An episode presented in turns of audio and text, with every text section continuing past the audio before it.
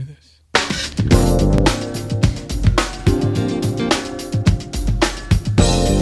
Know the Source on One Radio Network. Well, very pleasant. Uh, good morning, fun seekers. Welcome to the show. A few minutes late here. Had a few technical snafus, but it's the story of my life. Mercury's always in retrograde. Well, not always. Good morning. If you'd like to be on the show, you can call, excuse me, 888 6386. And the email is patrick at oneradionetwork.com. Patrick at oneradionetwork.com. It is the, uh, let's see, the 11th of July. Just a quick reminder that the uh, big event uh, that's about 20 days long begins today called The End of COVID. It is a quite a production of about 90 hours worth of people from all over the world who have documented and researched and been working on it for years, and they can prove to you that there is no virus, that there's never been a virus, that this entire COVID thing was a psychological operation. The germ theory is just a unproven um, theory, and it's it's a big one. You know, um, people from all over the world, and there'll be 20 days of this, and you you watch some of this, and you will never worry about germs again. Pretty cool. At the end of COVID.com, if you'd like to watch, and it's free uh, for the next 20 days. It'll be 90, 90 hours. A little bit later on today, we're going to talk to Joey Schwartz. He's a young fellow that's been looking into diet and nutrition. He's a big carnivore guy, but he's he's also been quite uh, vocal in in his uh, uh, arguments about some of the the carnivore gurus out there and all that. So we're going to have fun talking with him, and that'll be at one o'clock. Okay, first up this morning is a fellow that we've had on the show from time to time, and nice guy. He he operates uh, the Tenth Amendment Center, and his name is Mike Maharrey, and he's there in the great state of Florida.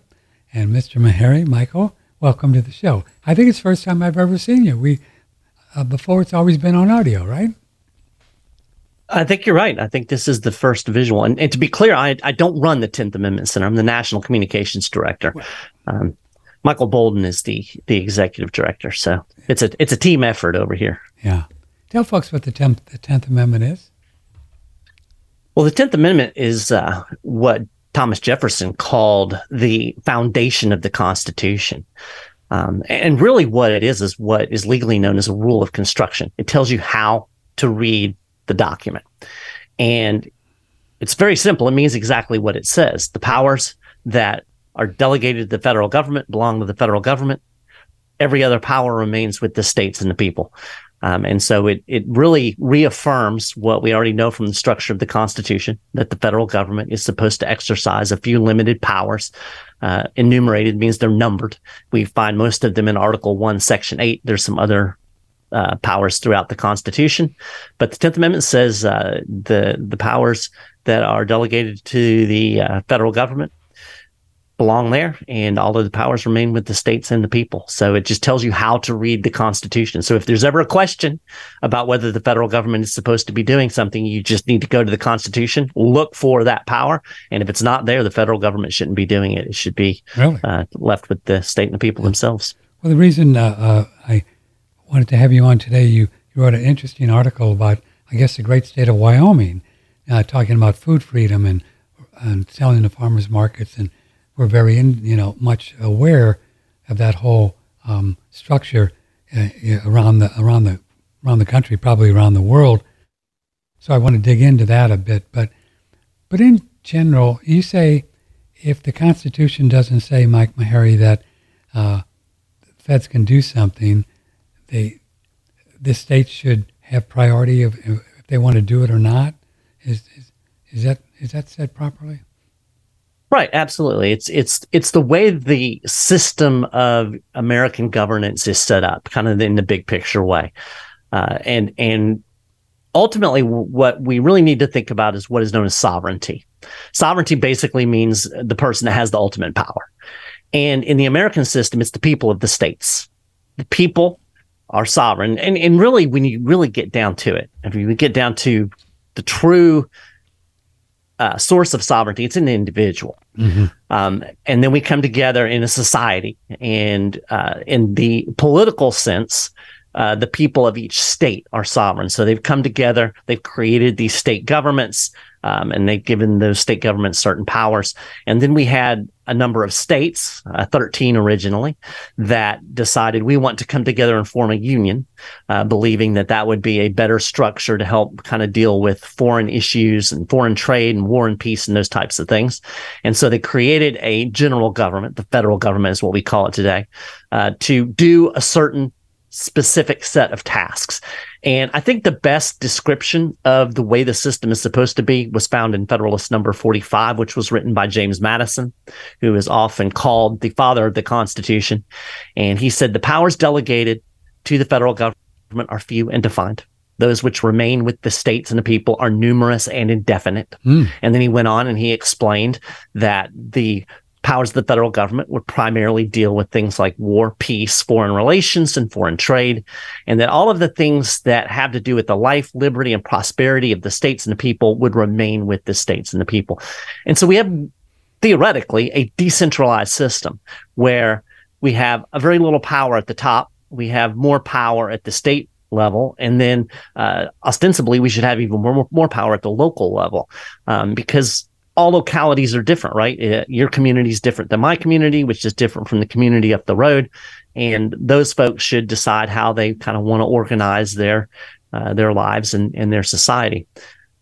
It doesn't work when you have a, a single monolithic government that's far away that's basically dictating everything. And that's what we have today in the yeah. federal government. We have a few people in Washington, D.C. that are making decisions for 350 million people. Uh, the fact that that has gone badly wrong shouldn't surprise anybody. I mean, even Thomas Jefferson, back when the country was relatively small, said the country is too big to be ruled by a small number of people far away. And he warned that it would create corruption and all kinds of problems that we see today. yeah. And so, yeah. Uh, no, no, yeah, it's well yeah. said. So, but I'm wondering though, if you have a, theoretically a more conservative or constitutional Supreme Court, um, if people wanted to really run these things up the flagpole, Mike Maharrey. Could they get the court to to ever agree, possibly, that uh, Washington is just way over its head and with telling us what to do? I mean, there are some situations where the where the courts uh, could chip away mm-hmm. at, at federal power, but in general, and if you look at this the the trajectory of history, uh, it doesn't happen. Mm-hmm. The Supreme Court tends to side with federal power. Mm. And this shouldn't be surprising because you have a, a, federal court is part of the federal government. So in essence, what you're asking is you're asking the federal government to limit the power of the federal government. Um, I, I, always like to it, kind of make this little joke, and this is this analogy isn't original to me, but it, it makes the point very well. If you and I are in, in a debate about something, and uh, and and I say, well, you know what? Let's have my mother come in and, and be the objective judge in this debate. Mm-hmm. Now, my mother, God rest her soul, she passed away a couple of years ago, but she was a lovely person and fair minded. But I guarantee you, in most situations, she's going to side with me because I'm her son. Um, and so that's what we see with the with the Supreme Court. And I think it's I think it can be problematic sometimes when we look at the the world in terms of conservative and liberal. Um, because I don't know that that issues necessarily fit neatly into those things when it comes to the Constitution. Um, if you don't, just because something is conservative doesn't mean it's constitutional, right. and, vice versa. Yeah. So you see a lot of things that would be quote considered liberal issues, uh, where I think the federal government is also overreached. Uh, you know, situations like surveillance.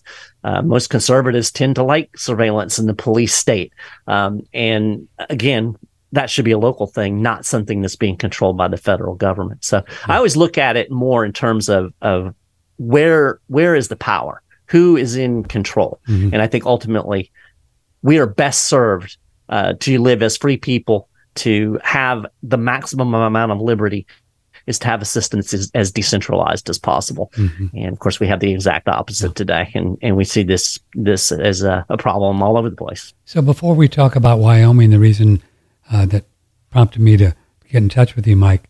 Uh, they're they're doing some interesting things. Um, have you heard of Amos Miller, the Amish guy up in Pennsylvania and what's going on with him. Kind of very famous kind of stuff. Do you, do you know about him? I'm, I'm, I'm guessing. I, I, don't, I don't know the name, but I'm guessing this probably has to do with the uh, the feds uh, harassing this poor farmer over his raw milk. Yeah, well, it was actually raw meat too. Oh, oh raw meat. Raw okay. meat and raw yeah. milk, and they've been doing it for years. And he mm-hmm. is a private club, and they're very, you know, you have to join the club, and and God love Amos Miller. I mean, they've been after him seriously for five, six, seven years. They just want to close him mm-hmm. down. And uh, presently, um, you can, he can't even ship any raw meat, you know, where he just sells steaks or whatever. He just can't do it anymore. They've, they've got him to the point. It's just terrible. So I wonder how the feds can get away with that. And Amos has got attorneys, and I know you don't know the case or know enough about the case, how is it possible they can do this kind of stuff with the 10th Amendment? I mean, do they just get away with it, Mike, because they can? Well, I think that's probably the best answer. Uh, you know, I, I, say it goes back to hundreds of years of allowing uh, kind of you know you've heard the term mission creep mm-hmm. uh, where where you have a, a, task for an organization and an entity and and over time little by little it starts to do more and more and more its mission gets broader and broader and broader and that's what's happened with the federal government and you always have people that, that come along and they think, well, it would be great for, uh, we, we need this to be done. So they run to the feds and, and, and get the feds to do this. And because it seems like a good idea at the time, everybody's like, okay, we'll let them do that. And it's interesting because if you go back to the old revolutionaries, the, the, the founding generation, they talked often about how you shouldn't allow the precedent to be set. Uh, I believe it was John Dickinson, who's known as the uh, the penman of the revolution, talked about how you have to nip it in the bud. Ah. Uh, when you see the first sign of overreach, you have to nip it because once the precedent is set, uh, then they they create a new foundation and then it grows on from there. So it's it's encroachment over time. And they've used various excuses and various misinterpretations of the Constitution, particularly the Commerce Clause, uh, which is really intended to be very narrow in the power that it gives the government. They've created a situation where they've turned a term that in the time the Constitution was ratified, commerce really meant just trade uh, over state lines. And now they've taken that to be the uh, the uh, regulation of all economic activity uh, and things like food safety. Food safety was never intended to be something that the federal government was involved in. It was intended to be something that that state and local uh, entities took care of. So uh, we've seen this mission creep, and today we have arguably one of the largest, most powerful governments in history. And that's one of the things we're trying to do at the Tenth Amendment Center is we're trying to devolve some of that power back to the state level, and and try to get a situation where the federal government is doing less and the states are doing a little bit more because again it moves us towards a more decentralized system where people have more control as opposed to the way it is now when uh, you know we have virtually no control over what congress or or the president does. Um, you know even even taking voting into account they don't care much about what you and I think. They care about what big corporations and big money lobbyists think. Mm-hmm. Uh, and so we need to try to devolve that back down because you have much more influence over your city council member or your, even your state representative than you do somebody in Washington, D.C. Right. Uh, Mike Maharrey is with us, the 10th Amendment Center. Uh, I've got. To, I'm going to have to run out and do a little thing here shortly, a little personal thing with a car that needed, a truck that needed to be towed. And when I do, I'm just going to turn it over to Mike for five minutes, and he's going to tell you about the Wyoming case that we are going to, to talk about a bit. Mike, stay right there. Now, I'm going to do a quick little break here first, and let's sneak this in before I have to run out and, uh, and do something. It's great. You know, live, you know, you can't beat it. Live, live, uh, live, whatever it is. Uh, we have a, a company that we work with that's really special. It's called Air Doctor, and they have a, a line of air purifiers that are just just terrific. I have one. This is the one I have. I think this is the medium size. And you can go on Air Doctor through our website and kind of look at all the different models. They have great sales almost all the time, really good sales.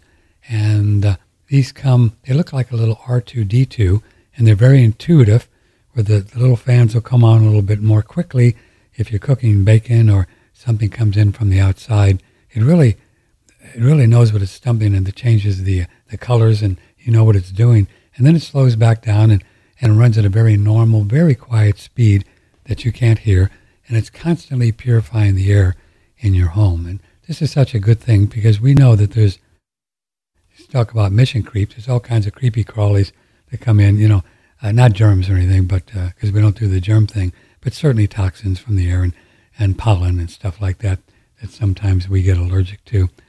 Way the body works. This is these are very cool. Check it out. I think you'll enjoy um, uh, getting one, and it's on OneRadioNetwork.com. Uh, do the Air Doctor thing, and uh, you just just click on there and uh, find one that's just right for you. Uh, though you can figure out the uh, um, um, the you know the square feet in your home, and you'll know just exactly the right one to do. Air Doctor on OneRadioNetwork.com. Previously, with chemist, biologist, and nutritionist George Altgelt, we asked him this. And so, what do you think about Dr. Seneff's contention that as these glyphosates are in the soil, they bust the sulfur cycle, and that's really detrimental to the body? It's extremely detrimental.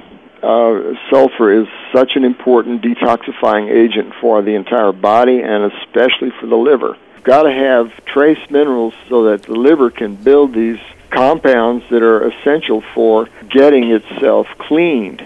And that lady who was talking about sulfur, mm-hmm. man, play that ad every chance you get because our foods are so deficient in sulfur, and it is a big deal for the liver to have enough sulfur to make all those compounds that it uses to detoxify itself.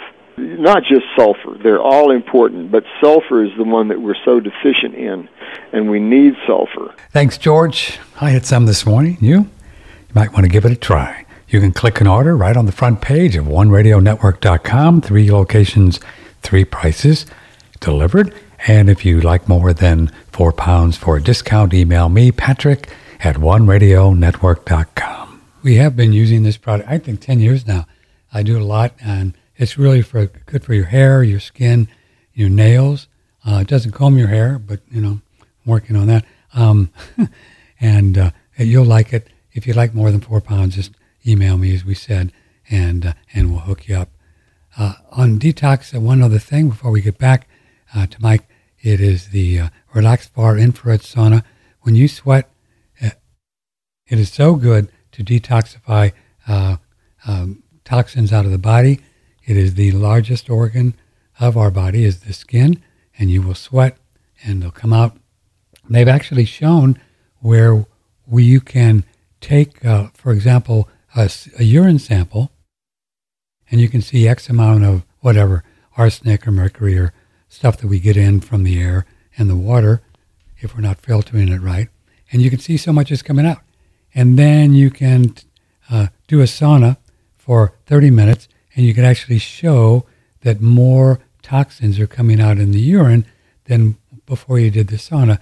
So this is uh, even separate from the skin. That's pretty cool, isn't it? So this is a really good detoxifier. We have what we think is one of the best ones ever that you can get. It's a portable and the best price that you're going to get anywhere, I guarantee you, we're not even allowed to put it in print, is $1,295. Just email me with your, your name and address, uh, state, and, and we ship them all over the world as well. I'll give you the delivered cost, but if it's in the lower 48, that'll be 1200 and $95. And again, we ship them all over the world. So um, just email me and I'll hook you up with a relaxed far infrared sauna. This is something I think you're really going to love to have. We're in it every day, and uh, I don't think you can do it too much. Just as much as you want, just have a party.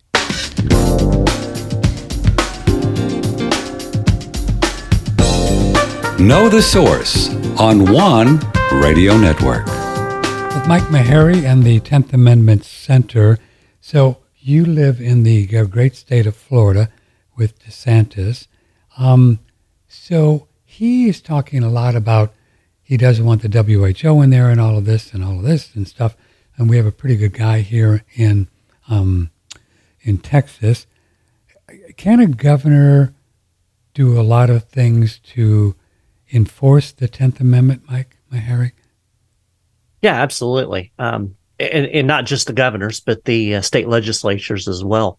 And it's interesting if you go back and look at the debates around the ratification of the Constitution. Uh, you know, we've already talked about the fact that James Madison said the powers of the federal government were to be few and defined. And of course, that raises the question well, what if the federal government starts doing things that aren't few and defined? Mm-hmm.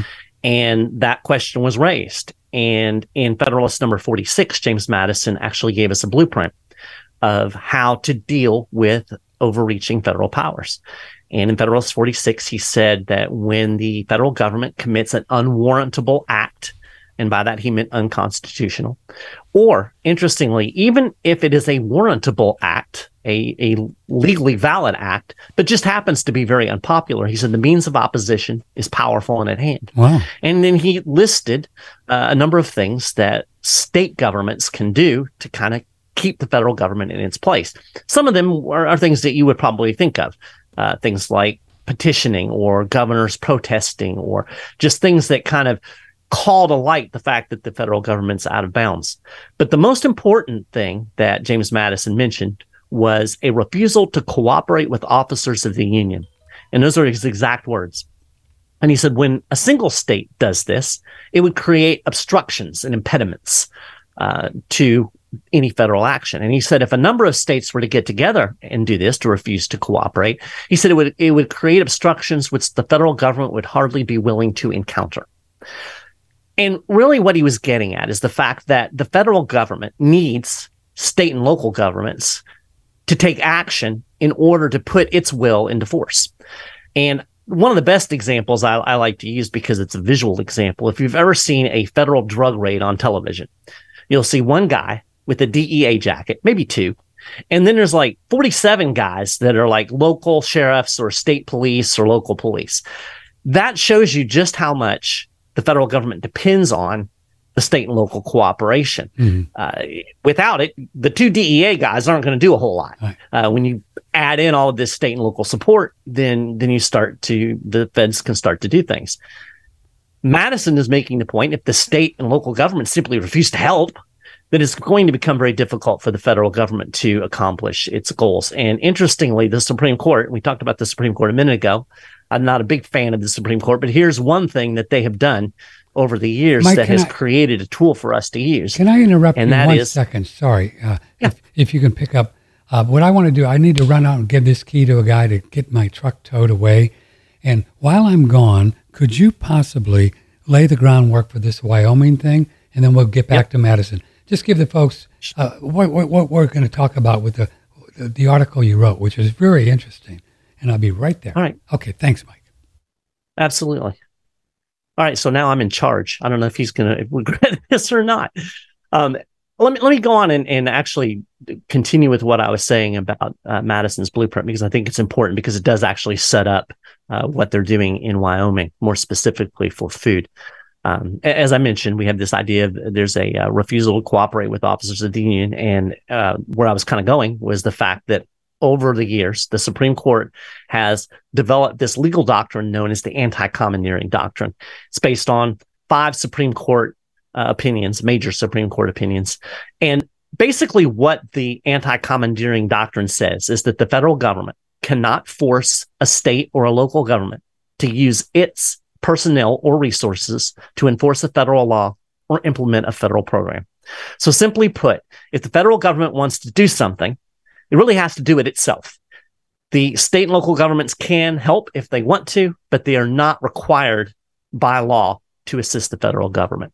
And where we've seen this most powerfully demonstrated is in uh, all of the states that have legalized med- medical marijuana or medical, not just medical, but marijuana for personal use, uh, despite the fact that the federal government says we now have still complete prohibition on marijuana.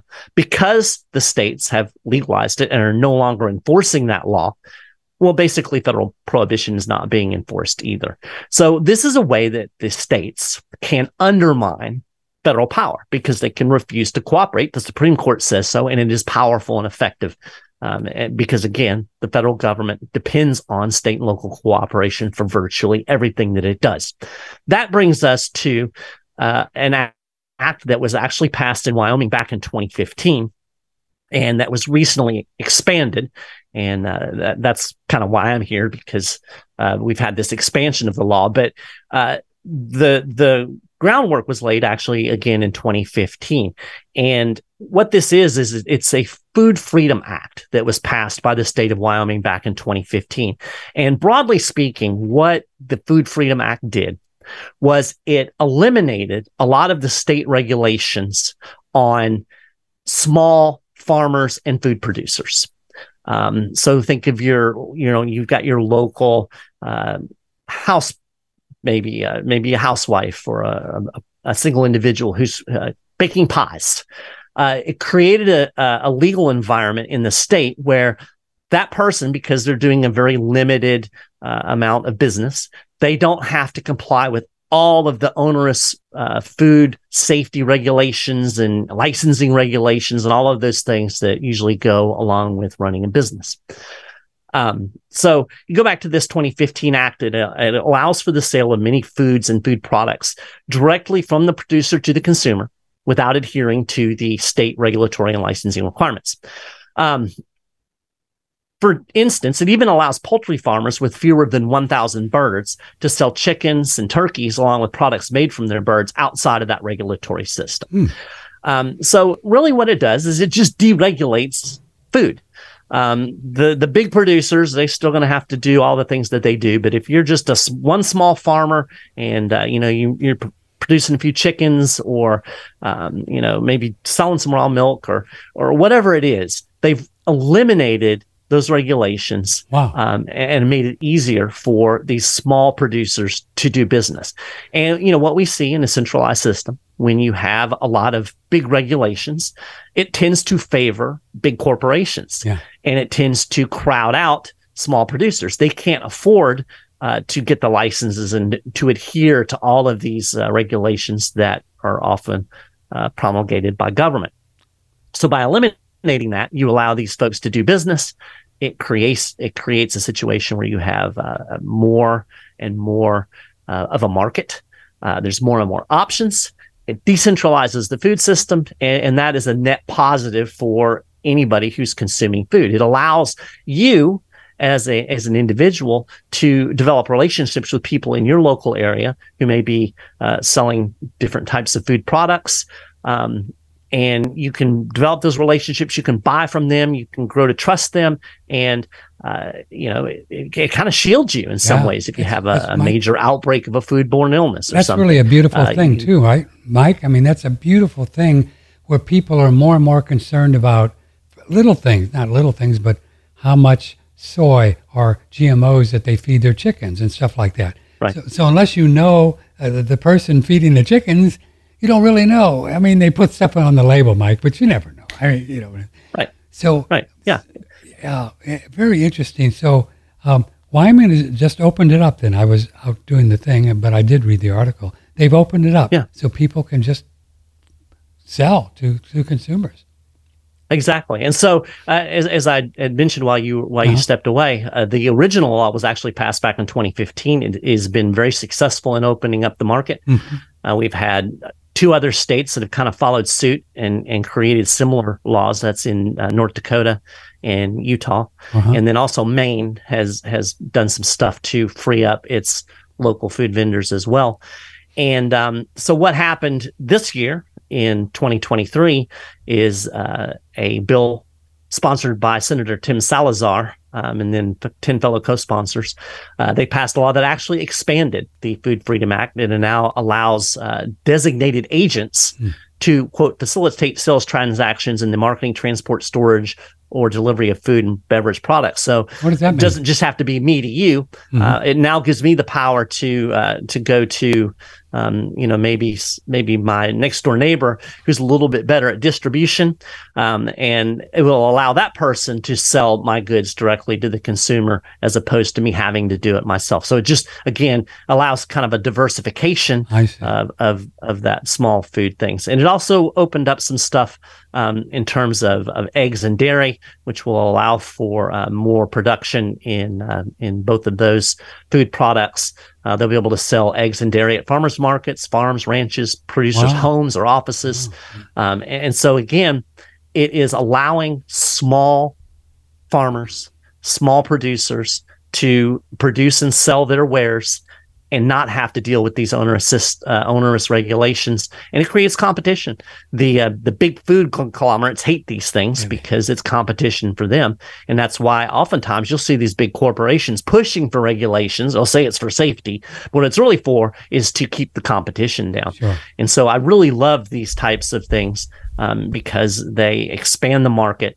Uh, they produce more options for you and I and uh, and and I would argue that it actually creates a uh, a more healthy food system um, because I think a lot of this centralization leads to a situation um, where you have um, more of a chance of foodborne illness because everything is centralized. Yes, sir. So I think this is a, a really important step forward that other states should follow. Yeah, and know that even at the Dripping Springs Farmers Market, which happens once a week that I go to, they have all kinds of rules there of what they can or cannot sell.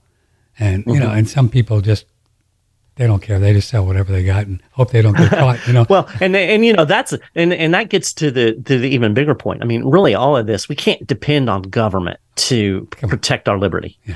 We can't pretend on government to protect our health. Uh, ultimately, it's up to us, right? And, and I think it's important for individuals, whenever possible, to say if, if there is a if there is a regulation mm-hmm. that we believe is detrimental to our well-being, we should do everything we can to ignore it and work a way around it. Um, and and so it's not just states and localities that that need to be doing this. It really comes down to individuals, yes, and I think that's a really a key. Um, you need to take control of your own health, your own well-being, your own liberty. Because I don't know, it, it, they're not righteous laws, are they? That that have been thought. You know, I mean, not. they're not. So it's not like you're doing something bad if you're not if you just don't pay attention you know, the whole thing about milk, I've just been fascinated by. In my opinion, in our research, Mike, we've we've known for a long time that raw milk is very, very good for you, much better than mm-hmm. pasteurized milk and homogenized. It just is. We know for yeah. exact, for a fact that, and this is part of the end of COVID thing, that Pasteur uh, was a fraud. That he actually cooked the books, and the whole pasteurization thing was just made up. Louis Pasteur, he was on his deathbed he just, you know, he did. There are no judges. And, but these people, the dairy are so strong. I can remember we went to a meeting in Austin 10 years ago just trying to get um, farmers markets to be able to sell raw milk. And these people, they, they, they didn't even hear us. I mean, you get up there and talk, and they would, Michael, they were not even listening, you know, because they knew what they were going to do. You know, they, they, they, yeah. they knew what they were so isn't it fascinating that here we are, excuse me, but here we are in a time where we have to kind of fight and get feisty and do these things to do some of the most natural things in the world is buy food from people that are doing a good job and you know going to a place and we'll say I'll give you five dollars for this. I mean, isn't that interesting that we found ourselves in this position? Yeah, I think it's an absurdity, quite frankly. Mm. Um, and you know, we can have the debate about what's healthier, or what's sure. not healthier, and you know that's that's fine. I, am no expert in in some of these things. You I, you know far more about a lot of the uh, the science right. and and the nutrition things, I'm sure, than I do. But really, what it comes down to is individual sovereignty, right? Who owns us? well, I believe I own myself. Hmm. I'm ultimately accountable for myself. I'm accountable for my health, and I should have the right to make the decisions for myself that I think are best for me. Yes. And to me, it's absurd when you have government bureaucrats, politicians, people with power who are really trying to enrich themselves and increase their power when when they're telling me how I should or should not uh, behave or how I should or should not uh, look after my own well-being and and this goes everything from food to you know milk to the the medications that we want. You know, uh, why why should some guy in in in a suit somewhere who's probably a drunk tell me that I can't use uh, marijuana uh, if it helps relieve pain and inflammation from arthritis. Right. Now, he may not think it does, but that's none of his damn business. um, and so that's why I think this is this is extremely important again, taking it down to the local level and giving more decision making authority to you and I. Um, and and less decision making authority for people who really don't have your self interest or, or my interest in they have their self interest, mm-hmm. not my interest um, at heart. On the food thing, Mike, uh, did you say that North Dakota, Utah, Maine have similar things to what you explained to our audience while I was away? Uh, what's going on yes, in, that, in, in, uh, that, in that is correct. So laws that that allow for more freedom mm-hmm. uh, for local food production. And what I didn't get to, I, I think this is an important point okay. to make too. You know, before that we were talking about James Madison, we're talking about the federal right. government. We have this huge entity called the FDA.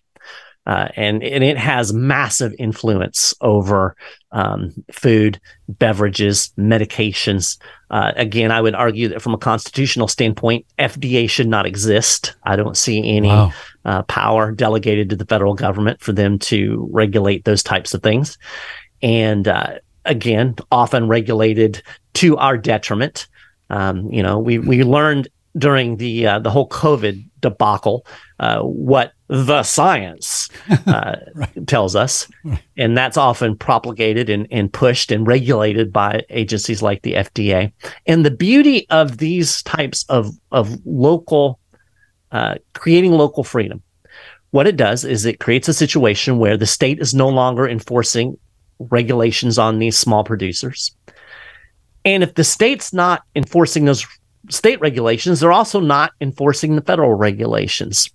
And the federal government doesn't have the personnel or resources to do it. It makes it easier for the guy at the farmer's market to say, you know what? We're going to sell this anyway. I don't care what the FDA says. We know that the state's not going to bother us. That that enforcement has been removed, mm-hmm. and it just creates more freedom. So by expanding freedom at the local level, you're actually pushing back against federal power in a very indirect way because it is creating an environment where a markets are expanding and, and b uh, the federal government simply can't enforce it by itself a really good example of this is cbd yeah um, and, and we're talking about the non uh, psychotropic uh, yeah. compounds that are in here. 0.003 percent, right? 0.00. Right. They don't. They, CBD products don't make you high, right? But there's a lot of evidence out there that that CBD is very effective in in doing a number of things, uh, particularly dealing with anxiety and, mm-hmm. and inflammation. Uh-huh. Uh, I am a regular user of CBD for arthritis, ah, and uh, it, it has you? been very helpful for me. Good. And interestingly, you know, you can go to any any store. You can probably within a mile of where you are, unless you're way out in the in the boonies somewhere. Uh, you can probably go find some place where you can buy CBD products. Interestingly, the FDA still claims that uh, putting CBD in food or selling it as a supplement is illegal. No kidding. Now, now, yeah. Really? Now it's not being enforced right. because they don't have the enforcement mechanism, and, and, the states have said, "Well, I mean, we're not going to try to enforce it." Uh, it was it's kind of a situation where the market grew up before they had a chance to regulate it. Now they can't put the genie back in the bottle. Interesting. And so this is the kind of environment that we want, where the federal government simply can't uh, enforce its will and where individuals get to make decisions. And so the more we decentralize, the more decision making power we place uh, in in smaller and smaller units, the better off we are. So that's really the the from the 10th amendment standpoint that's why the 10th amendment center is interested in this type of food sovereignty thing is because it undermines uh, overreaching federal power undermines the fda and uh, and and increases liberty and freedom. Cool. and uh, I, I, look forward to other states following suit. Here's an interesting thing. People the, the argument that you're going to get back well well mike what about safety? Right? That's that's always the argument the government uses. They're they're here to protect you and uh, whenever somebody says they're here to protect you, you probably should run uh, because they're they're not.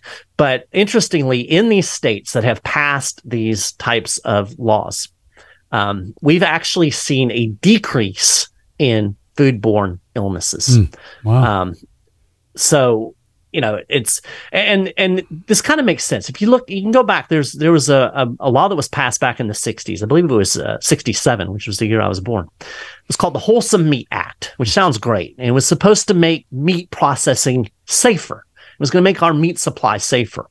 What it actually did was it created a massive consolidation to where today we have a very few large entities, big corporations that dominate the meat processing industry all of the small processors were forced out. And as a result, when you have one plant that is producing, say, 15% of the uh, the country's uh, chicken supply, you get one bad chicken in that plant, you've now contaminated 10 to 15% of the chicken supply. That's a huge foodborne illness risk. When you have a decentralized system where you have thousands of processing plants, a problem in one processing plant is going to have a very limited scope.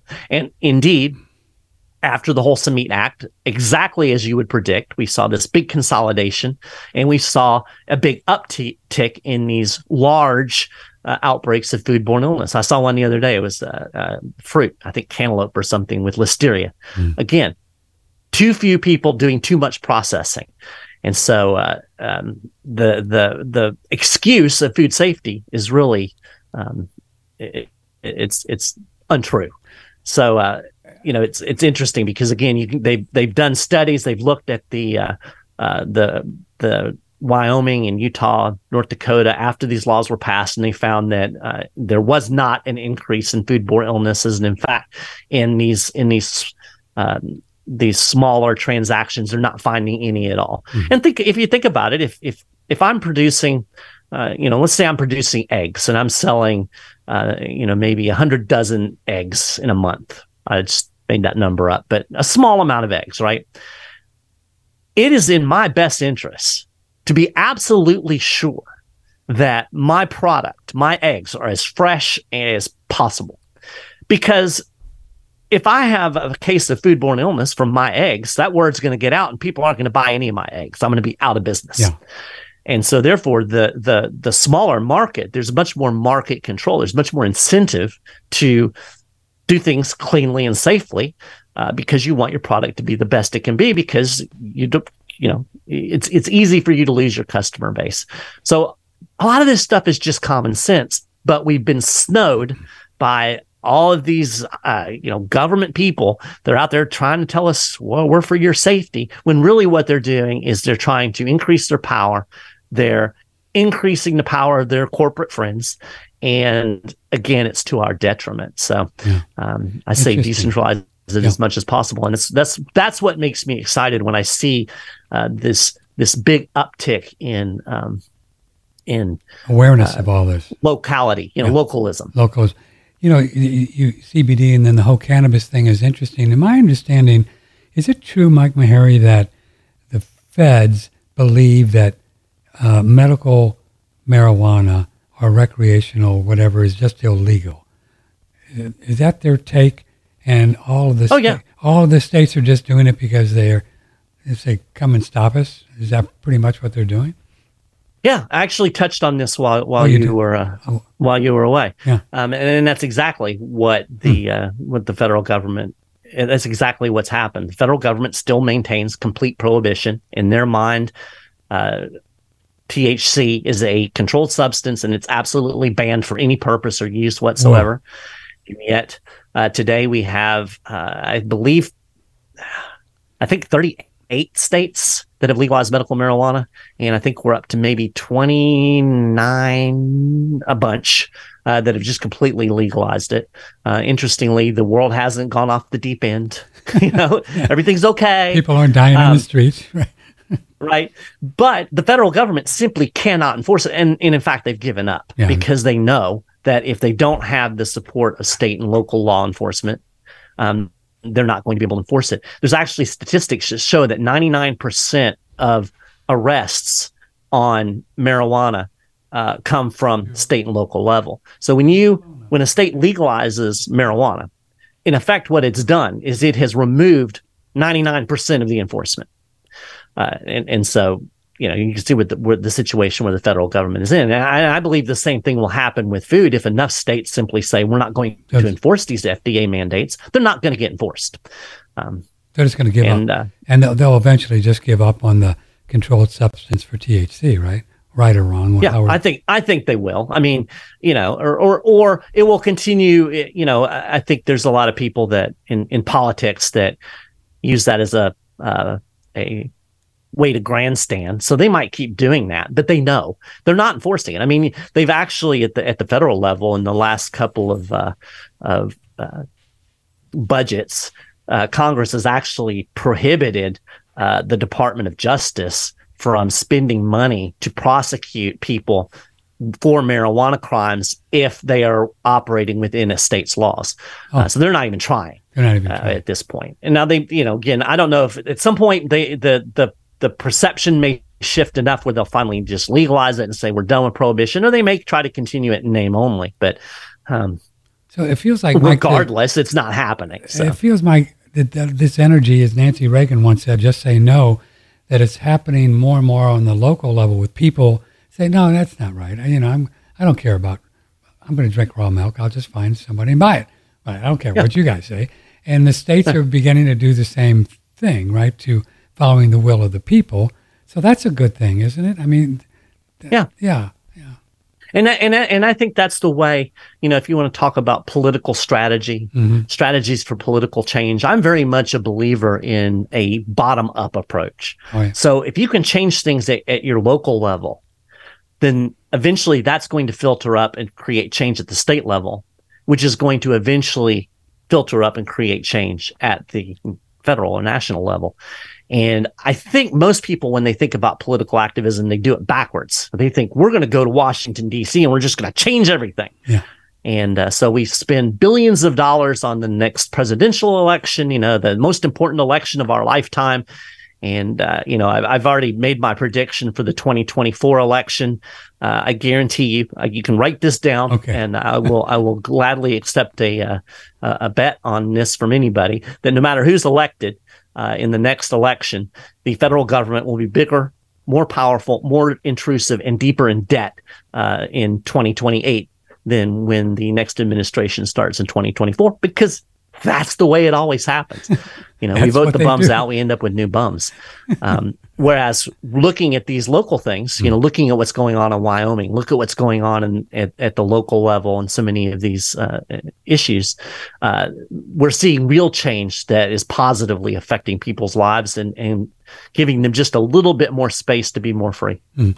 Uh, Cecilia wants to know, you may, um, so if I wanted to get something going in my state, which is Tennessee, as far as the food freedom, where would I start?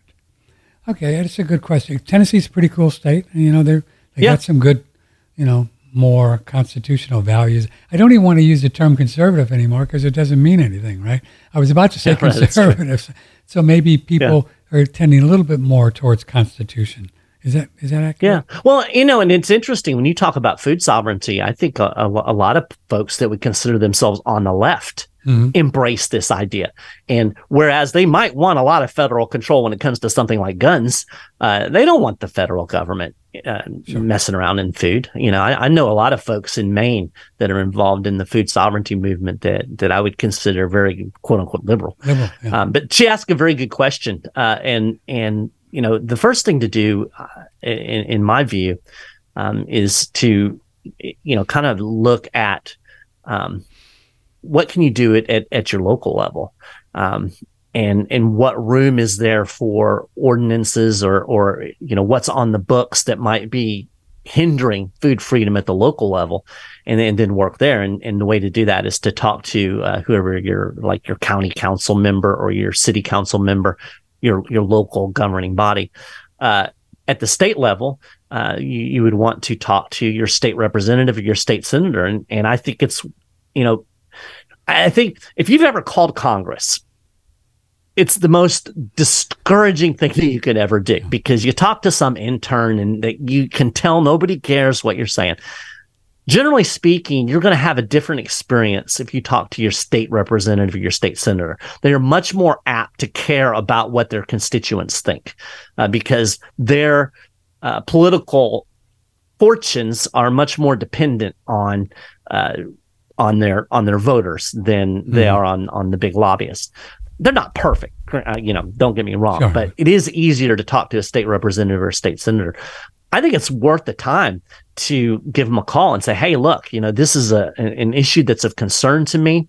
Uh, where can we possibly roll back some regulations on uh, on these, um, you know, on these small food producers and you know even go and and say hey look you know look at what they're doing in Utah look at what they're doing in North Dakota check out those laws, make them aware of that.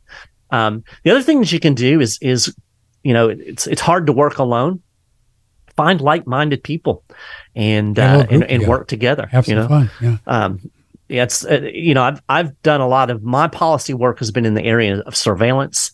And uh, when I lived in Lexington, Kentucky, you know, there was some issues where the police were doing some surveillance things that uh, were not being properly um, overseen, uh, not proper boundaries in place, and uh, and and so I created a little organization and uh, found some like-minded people, and we started lobbying our city council and, and doing activism work on the ground. So. Um, you know, it takes time. It, it takes organizational effort, um, but that's what we have to do if we want to live free. We can't just you know sit back and hope that somebody's going to do it for us. Yeah, Mike Maharrey is with us at the Tenth Amendment Center. Patrick Timpone, if you'd like to check in before we let Mike go, quickly, 888-663-6386 or email with a, a question, patrick at oneradionetwork.com. So I live in Hays County. Can the people in Hays County, Mike, do you know, could they get their city council and could they do what they want as far as telling the farmers markets you can do whatever you want? Do they have that authority? It depends on the state, and mm-hmm. I don't know the particular laws of Texas. Right. Um, you know, it, some states give a lot of latitude to counties and cities, and some states don't. Um, I know for a fact that Illinois is what is known as a home state or a home county rule, where they have a lot of autonomy at the county level. I would say at the county in, in Illinois, they probably could do that. I don't know about Texas ah. in particular, and that would be something you would have to to research or or ask your um, your your state representatives, or your county representatives, what leeway that they have. That's uh, called home that's county kind of the rule. First step. Home home county rule. Like in Illinois. Yeah, that's, that's what it's called. But, Yeah, I believe that's what they call it in Illinois. So what that re- means in practical purposes is is that the state legislature is is limited in how much um, control it can exercise over county. So it gives the county a great deal of of leeway uh, to to uh, to create ordinances and, and laws that differ from what might be at the state level. Mm-hmm. Um, it's much harder for the state to impose its will on a county in Illinois than a lot of other states. Um, in, in a lot of states, you have to really start at the state level and kind of get mm. them to loosen up. Um, and and so that's again, I, I don't know the particulars of, yeah. of Texas, but um, you know, the first thing, the first step would be to to talk to your to county council members and say, hey, what what leeway do you have? Yeah, what can you do? Um, yeah. So um, we've done in the past, and we'll continue to to look at this whole thing about money and digital currencies and this uh, uh-huh. federal central bank digital currency, which they're going to roll out. And Texas recently, they didn't get it on the leg- on the docket this time, but they they want to do a a truly gold backed digital currency that's going to be mm-hmm. used in Texas. It's pretty cool. I, the, the people yeah. behind this thing. So, can the Fed go in and try to stop this? And they said because they, they, they've said here in Texas, we don't want to do the central bank digital currency. I think DeSantis has talked about it, and we just want to do our own. Now, you think this is going to be a rough and tumble battle when this thing gets heated up? Yeah, it's it's hard to say how this is going to play out. We're entering into a new area, a, a kind of a, a brave new world, so to speak. Um, but I do think that there are things that that states and individuals can do to help at least shield uh, the use of a digital currency. Um, you know, I, I, think a lot of it is going to depend on on whether people are willing to adopt it and use it or not. Right. And the reason that I think uh, there's there's no doubt that the state of Texas can create its own gold-backed digital currency. I mean, that's uh, it, they just can. They just can. there's yeah they, they can. There's there's no legal reason. I don't see any way that the federal government could stop them from doing that. Mm-hmm the question then becomes what do the people decide that they're going to use? Will they use this gold backed alternative? Mm-hmm. Or are they just going to say, well, I'm just going to use this Fed currency because that's easier? Um, but the first step, and, and this is key, um, is to create as much currency competition as possible. create alternatives. Again, just like in, in the world of food, we want as many alternatives as possible. I want to be able to have options. We need to have options in money as well.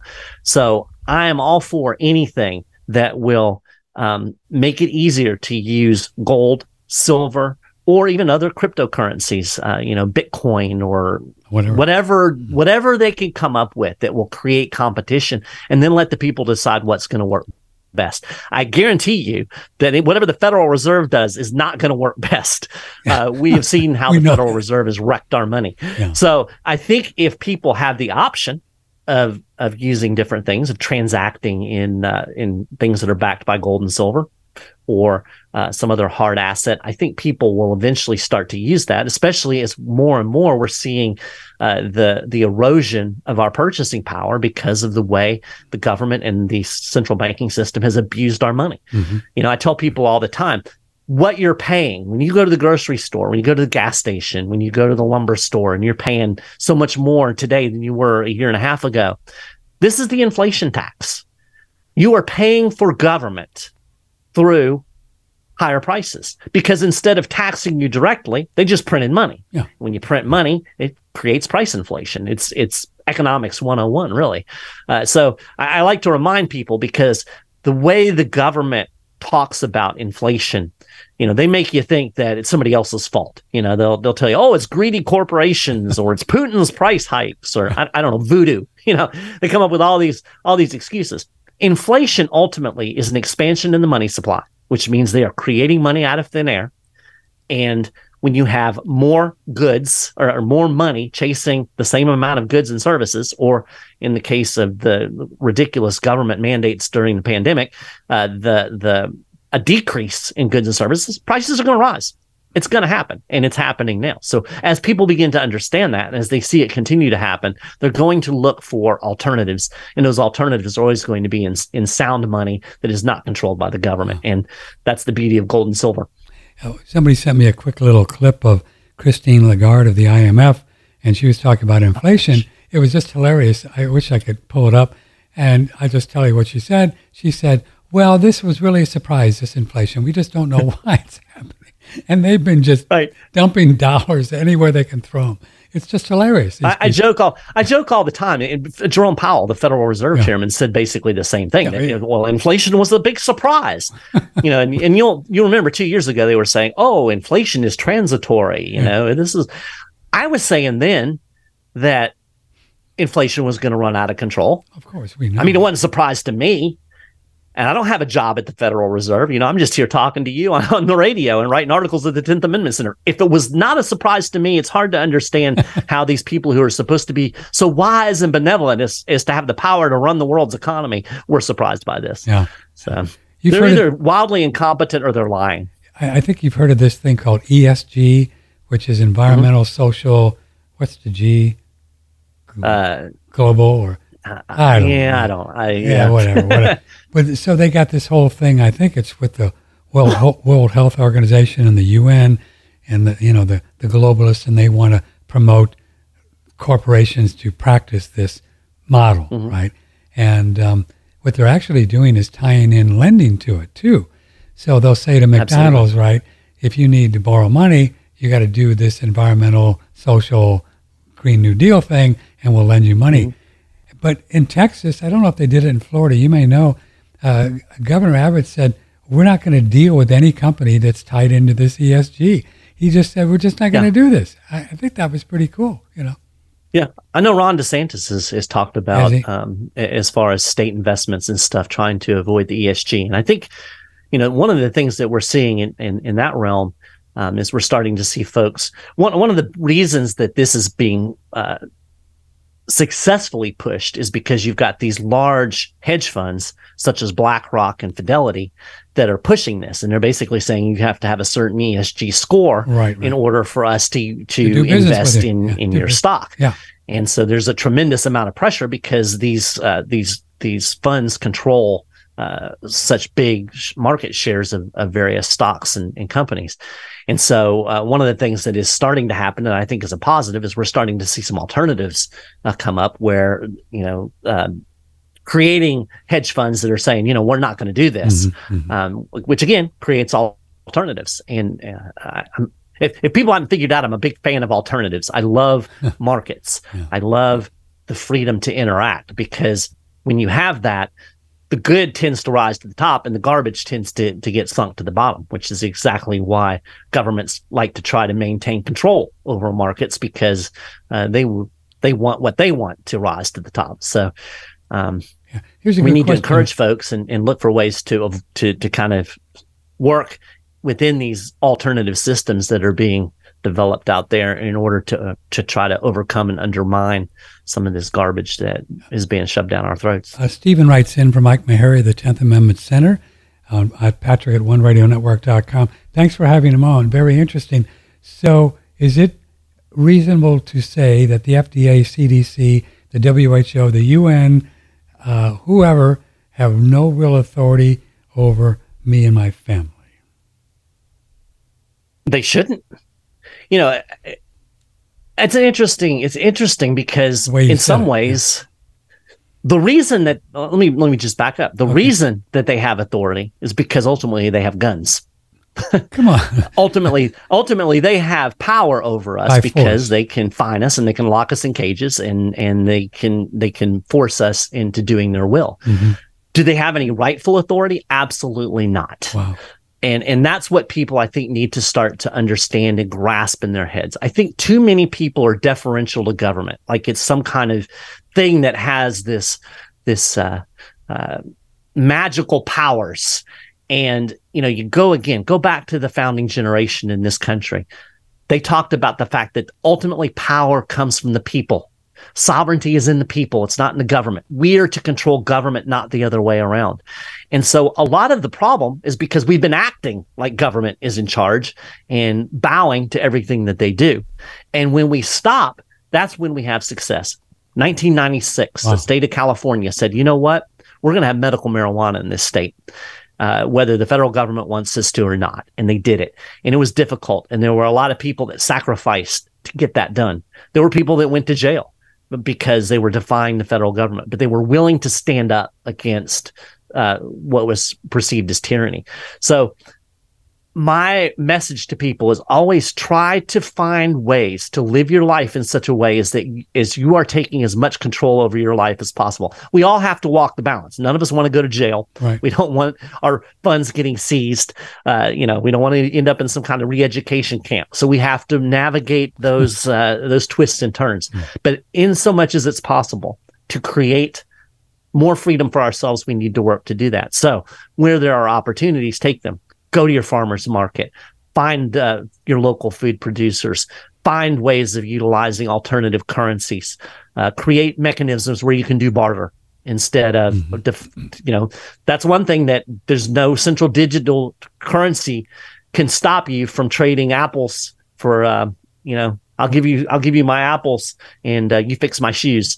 You know, we can do those things and um and and trying to find ways to undermine as much as possible without getting ourselves thrown in prison. Yeah, you don't want to do that. Yeah, that, that the food there is terrible, and those orange suits just don't go with my, my skin color. You know, I, I, Yeah, exactly. And, and the flip flops are uncomfortable. I don't want to do that. This is a that. great question uh, from Yeah. Gerald. So, if I wanted to go to the most freedom loving state in the union, where does your guest think I should move to? Do you have a? That's a That's a great question. That's I a like really that. good question. I like that question. Yeah. I do like that question, and I'm not going to have a very good answer Okay. because, you know, one of the the foundational principles in economics is that value is subjective. Mhm. In other words, what you may find extremely valuable, I may think is dumb. You know, Mhm. I, I have friends who will spend hundreds of dollars on comic books. I wouldn't spend a dime on a comic book. I, it's not something that I find valuable. Now, you put me in a guitar store, I will drop far more money on guitars than I probably So should. it's subjective. So, Yeah. so value is subjective. Our value of what we value for freedom is also subjective, right? So, you know, somebody who who's one of the biggest things that they really care about is say say being able to defend themselves and own firearms. Mhm. One of the best states in the, in the union for that is Kentucky. You know, they have, uh, they now have uh, what they call constitutional carry. You don't have to have a permit to conceal carry. They have open carry, very limited regulations at the state level on guns. But if you're interested in, you know, uh, maybe being free from surveillance, oddly enough, California is one of the best states in the union in terms of actually cracking down and, and stopping government surveillance. Um, food freedom, you're going to want to go to Wyoming. Uh, so low taxes, you might want to go to some place like New Hampshire or Florida or Texas, that doesn't have a state State- income tax. So you really, yeah. the answer to that question is that there are a lot of different states that offer freedom in different areas of life. And it's up to you to determine which of those are extremely important. I love it here in Florida uh, because I don't have a state income tax. Uh, the the you know the regulations of COVID, at least at the end, were far less draconian. Um, and uh, you know there, there's some good things going on here in Florida, but we've got horrible. Um, you know our our our drug laws are still far behind, and it's uh, a lot of police state stuff going on in this state. So it's just a balance. You have to determine for mm-hmm. yourself mm-hmm. what is important to you mm-hmm. and and find those places. So some somebody might say New Hampshire. New Hampshire has a lot of freedom loving things. Some people might say Florida. I, I could never live in New Hampshire because I don't want to be cold. Right. so, you know, some people love Texas. It just depends on what you view as important in terms of your kind of hierarchy of of liberty values. Uh, before we go, then, are there other states? Uh, bring us back to the original intent of our conversation on Wyoming and the food, food freedom. You mentioned um, North Dakota and uh, Utah. Are there other states that you know of, Mike, that are that are kind of getting closer to the food freedom thing? Have you seen any talk from other states? Tennessee, Yeah, Oklahoma. I, I, men- I mentioned Maine. Maine, Uh, yeah. Their their laws are a little bit the way they've approached it is a little bit different, but um, they they have been a very strong state in promoting local food production and, and local Mm-hmm. food sovereignty. Um, I think several of the other states in the Northeast as well, um, Massachusetts, oddly enough, uh, Vermont, Hmm. um, uh, New Hampshire, uh, and these are states that have a kind of a, a long history of what you would call uh, local governance. You know, but you go back to the days of the old town meetings. Uh, so there's still that kind of Hmm. embedded, ingrained idea that local is better. yeah. Um, Even know, though they're I- I liberal think and there's some big potential, picture, right? Even though they're blue states. Right. Yeah. Yeah, exactly. I think there's some potential in, in states like uh, in, in states like Tennessee, hmm um, you know, Oklahoma. I know that they've uh, that they've had some stuff introduced. Um, we're seeing a lot of of movement in the realm of freeing up, you know, more specifically raw milk. Um, I know Iowa expanded raw milk sales this past legislative session. I believe Idaho Oh, cool. uh, did the same. Um, so you know, th- there's there's um, there are some states that are doing some things, and uh, you know, ultimately, what it's going to come down to is is when you have uh, enough people who who care about that issue that start pushing it. Um, I know there there was a, a lady that I got to know pretty well that lived up in Montana, and uh, she raw milk was her thing, man. And she created an organization, and she worked for like four or five years Wow. uh, before they were finally able to overcome the big dairy lobbies and, and get at least limited raw milk sales up there in, in Montana. Good for her. Uh, so it really, it really is imperative. If, if this is something that you care about, I can't uh, emphasize enough and encourage you enough to try to find a way to, to involve yourself uh, in, in, you know, if, if not, if not me, then who? Yeah. Um, Yeah. and so uh, it, it really ultimately, you know, we, we can talk about, we can talk about politics. We can talk about uh, what governments do. Ultimately, it comes down to uh, individuals and groups of individuals working together um, and, and trying to make make the world a better place. Yeah. Okay. The final question is the big one. So, whatever, Trump, DeSantis, Kennedy, Biden, you know, it's always going to be the same. You're right. It's, you know, it's going to be the same. Uh, so there's going to be times when many of us are just going to want to blow this popsicle stand called the Great the Union. Um, if, what would it take for Texas or Florida or Tennessee to just secede from the Union? Is it even doable? You know, if you'd asked me this question five years ago, I would have emphatically said no. Really? Now, today, I think there's been a a huge shift in thinking Hmm. in terms of people are at least willing to entertain the idea. When you have people in California, the left of the left, starting to talk about this issue, starting to talk about it favorably, Yeah. then you know that there is some momentum going in that direction. Now, there are a, a lot of uh, a lot of things that would have to be overcome, but I think people are more and more getting uh, they're willing to think about the idea maybe having one government over however many thousands of square miles makes up the United States over 350 some million people. I think it's 332. I say 350, uh, rounding up. But I think a lot of people are realizing, you know, maybe this isn't a good idea. Maybe it would be better and we would get along better if California did its own thing and and Texas did its own thing. So I think that there is the potential there for that to continue to evolve. We had Brexit, we've seen other secession movements in other places. So I think people are more open to the idea of splitting up, uh, peaceful divorce, so to speak. Um, and so I, I do think it's possible. I think in the interim, I think we're more likely to see what I like to call soft secession. Soft. And that's things like uh, Texas coming up with its own gold digital currency, Right. uh, where where folks start to do things. It's not complete secession. We're not completely splitting. We're not making a political pronouncement or redrawing borders, but we are doing things that um, that kind of detach us from the centralized system. And, and I think we're going to see more and more of that as time goes on. Uh, more and more reforms at the local level.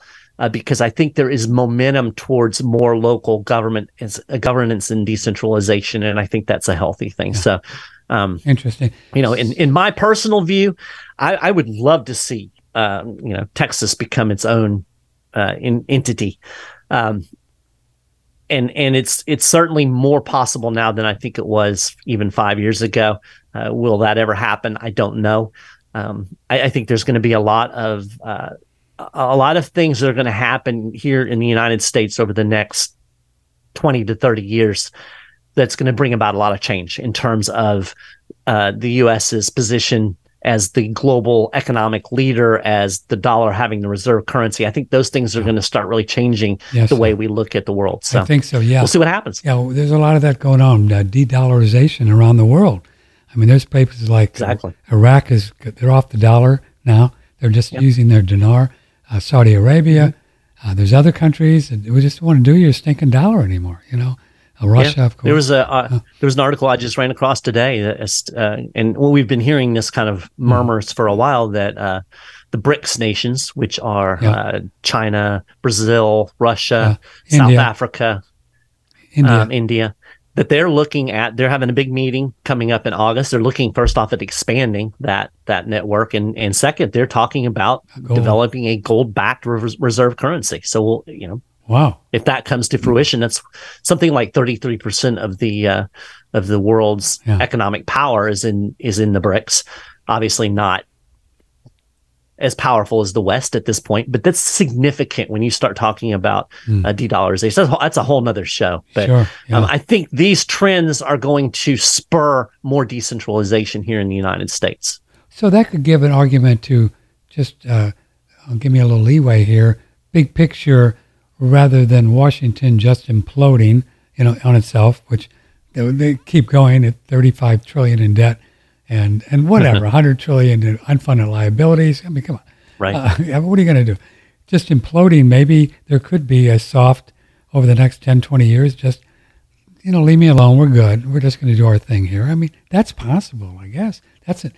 Yeah, I'm I'm you know I, I vacillate back and forth from from being totally black pilled Right. thinking the world's going to come to an end uh, to being somewhat optimistic, especially when it comes to the economic things.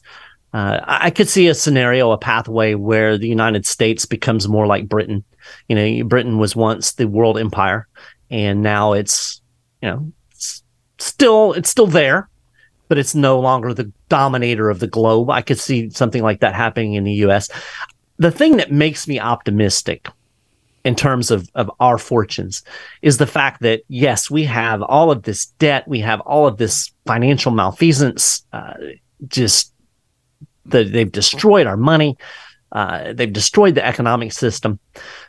But the good news is that ultimately economics is about stuff, right? It's not really about money. Money is just a way of transferring stuff. Mm-hmm. It's ultimately about what can you produce. And no matter what happens, we have a, a very technologically advanced society that is pretty well educated. We have a lot of natural resources. That means that we can produce stuff. So I think if you had a massive financial collapse, I think that this continent could recover relatively quickly in terms of the fact that we could go back to just making stuff Mhm. and and and have that kind of prosperity apart from this I don't even know what to call the the uh, the financial system that they've created. Uh, it's almost like a um, it's almost like a fake economy, but there is a real economy that underlies that that Mhm. that is still there, and I and I think that's what makes me optimistic. I know that Americans can work hard, can think hard, and can produce stuff, and that really ultimately is where prosperity comes from, not from government, not from money printing, uh, not from finance, but from actually being able to produce things, and we can do that. So that's good. Well, you're just such a closet libertarian. I just love you, Mike. not really in the closet. Not really in the closet. No, you're out of the closet there. Boy, what, it's so fascinating that the libertarian movement politically never really has gone anywhere. They get 5%, pretty much all they ever get. It's just, Yeah. I don't know, it seems interesting. But then again, you know, there's never going to be a political solution to this anyway, right? We're not going to find some leader eh, that's going to take care of us and change our life. it's not going to happen. Yeah. you know, it's interesting. You, you go back to the the American Revolution, and and uh, John Adams said something that I think is pretty profound. He said that the real American Revolution wasn't the war. He said it was a change of thoughts and ideas that happened before the war, Uh, and and it really was profound. I mean, you went from people Wow. believing that the king had ultimate power and that the parliament was sovereign, and, and these ideas evolved into wait a minute people have a right to create their own government. Government is for their benefit. They have the right to alter or abolish government as they see fit that the individual uh, is is the preeminent uh, entity in in this system. That was a radical change in thinking that happened before there was an american revolution. And that's why i think really what we're engaged in is a battle of ideas. Mhm. and you know no matter how unoptimistic i may get about the, tra- the trajectory of things i do think that that the ideas are growing. More and more people are starting to to think about the idea of personal sovereignty and personal liberty and, and those types of things. And that will have to pre uh, predate any type of real system, systemic change. We have to change ideas before we can change systems. So uh, a lot of the work that we're doing at the Tenth Amendment Center, just that's what we're trying to do. We're we're just trying to get people to recognize uh, the some of the profound uh, political ideas that the uh, that the founding generation had that we've lost along the way, and then build on those because there are some there are some assumptions that underlie those things that we can even push further. Cool. So uh, it's all about ideas. Mike Maharrey, thanks so much for coming on. It's been a while since we've talked to you. Good work. Yeah, it was fun. It's, it's called the 10th Amendment Center, and you can just go 10thamendmentcenter.com, check them out. Mm-hmm. I'm sure they'd be happy to, you can send them a little donation. Keep Is that how you guys keep floating, is just donation? Well, we we have memberships. Memberships, Uh, so cool. you can actually be a member of the Tenth Amendment Center for as little as like two bucks a month. oh, man. And uh, you go to our go to our Tenth Amendment Center store, and you'll you'll see right there the the various options. And and there are some benefits to being a member, as most memberships have. You'll have access to some uh, some content that's not uh, out there in the public domain, and uh, uh, some some other little benefits. So you can check that out over at 10thamendmentcenter.com. And uh, you know that's that's that's how we keep the doors open here. Is is just uh, a lot of folks who are who are members, uh, and we don't have any big donors. You know, we don't have any corporate finance coming in. It's it's all based on uh, on our memberships and and small donations that we get. So appreciate all the support that's out there. But as much as anything, uh, we just hope that you'll help spread these ideas and uh, and and let people know that that we exist and in some of the work that we're doing. Terrific. Mike Maharrey, thank you. It's always good talking Thank to you you. so much. Take care. Let me know if we can help with something. Thanks. Absolutely. Mike Maharrey, 10th Amendment Center. Cool guy, huh? Good stuff. Yeah, betcha, baby. Um, we are going to take a quick little break here. And uh, for an hour and a half, we're probably just going to go ahead and run Mike's show again from the beginning. And we'll do that right now. So if you just tuned in late on video or audio, we're going to play it again. You'll hear from the beginning. and uh, learn about this whole thing going on in Wyoming that we initially were uh, prompted to get Mike on. So we're going to see you at 1 o'clock. We're going to talk about food. We're going to talk about carnivore, keto, uh, eggs, raw eggs, raw meat, all kinds of stuff with Joey Schwartz at 1 o'clock Central. Uh, so in the meantime, we're going to play Mike back right now, and then uh, you can listen to him and, and take care. Uh, and we'll see you in just a few minutes. Thank you. From the Hill Country in Texas, this is OneRadioNetwork.com.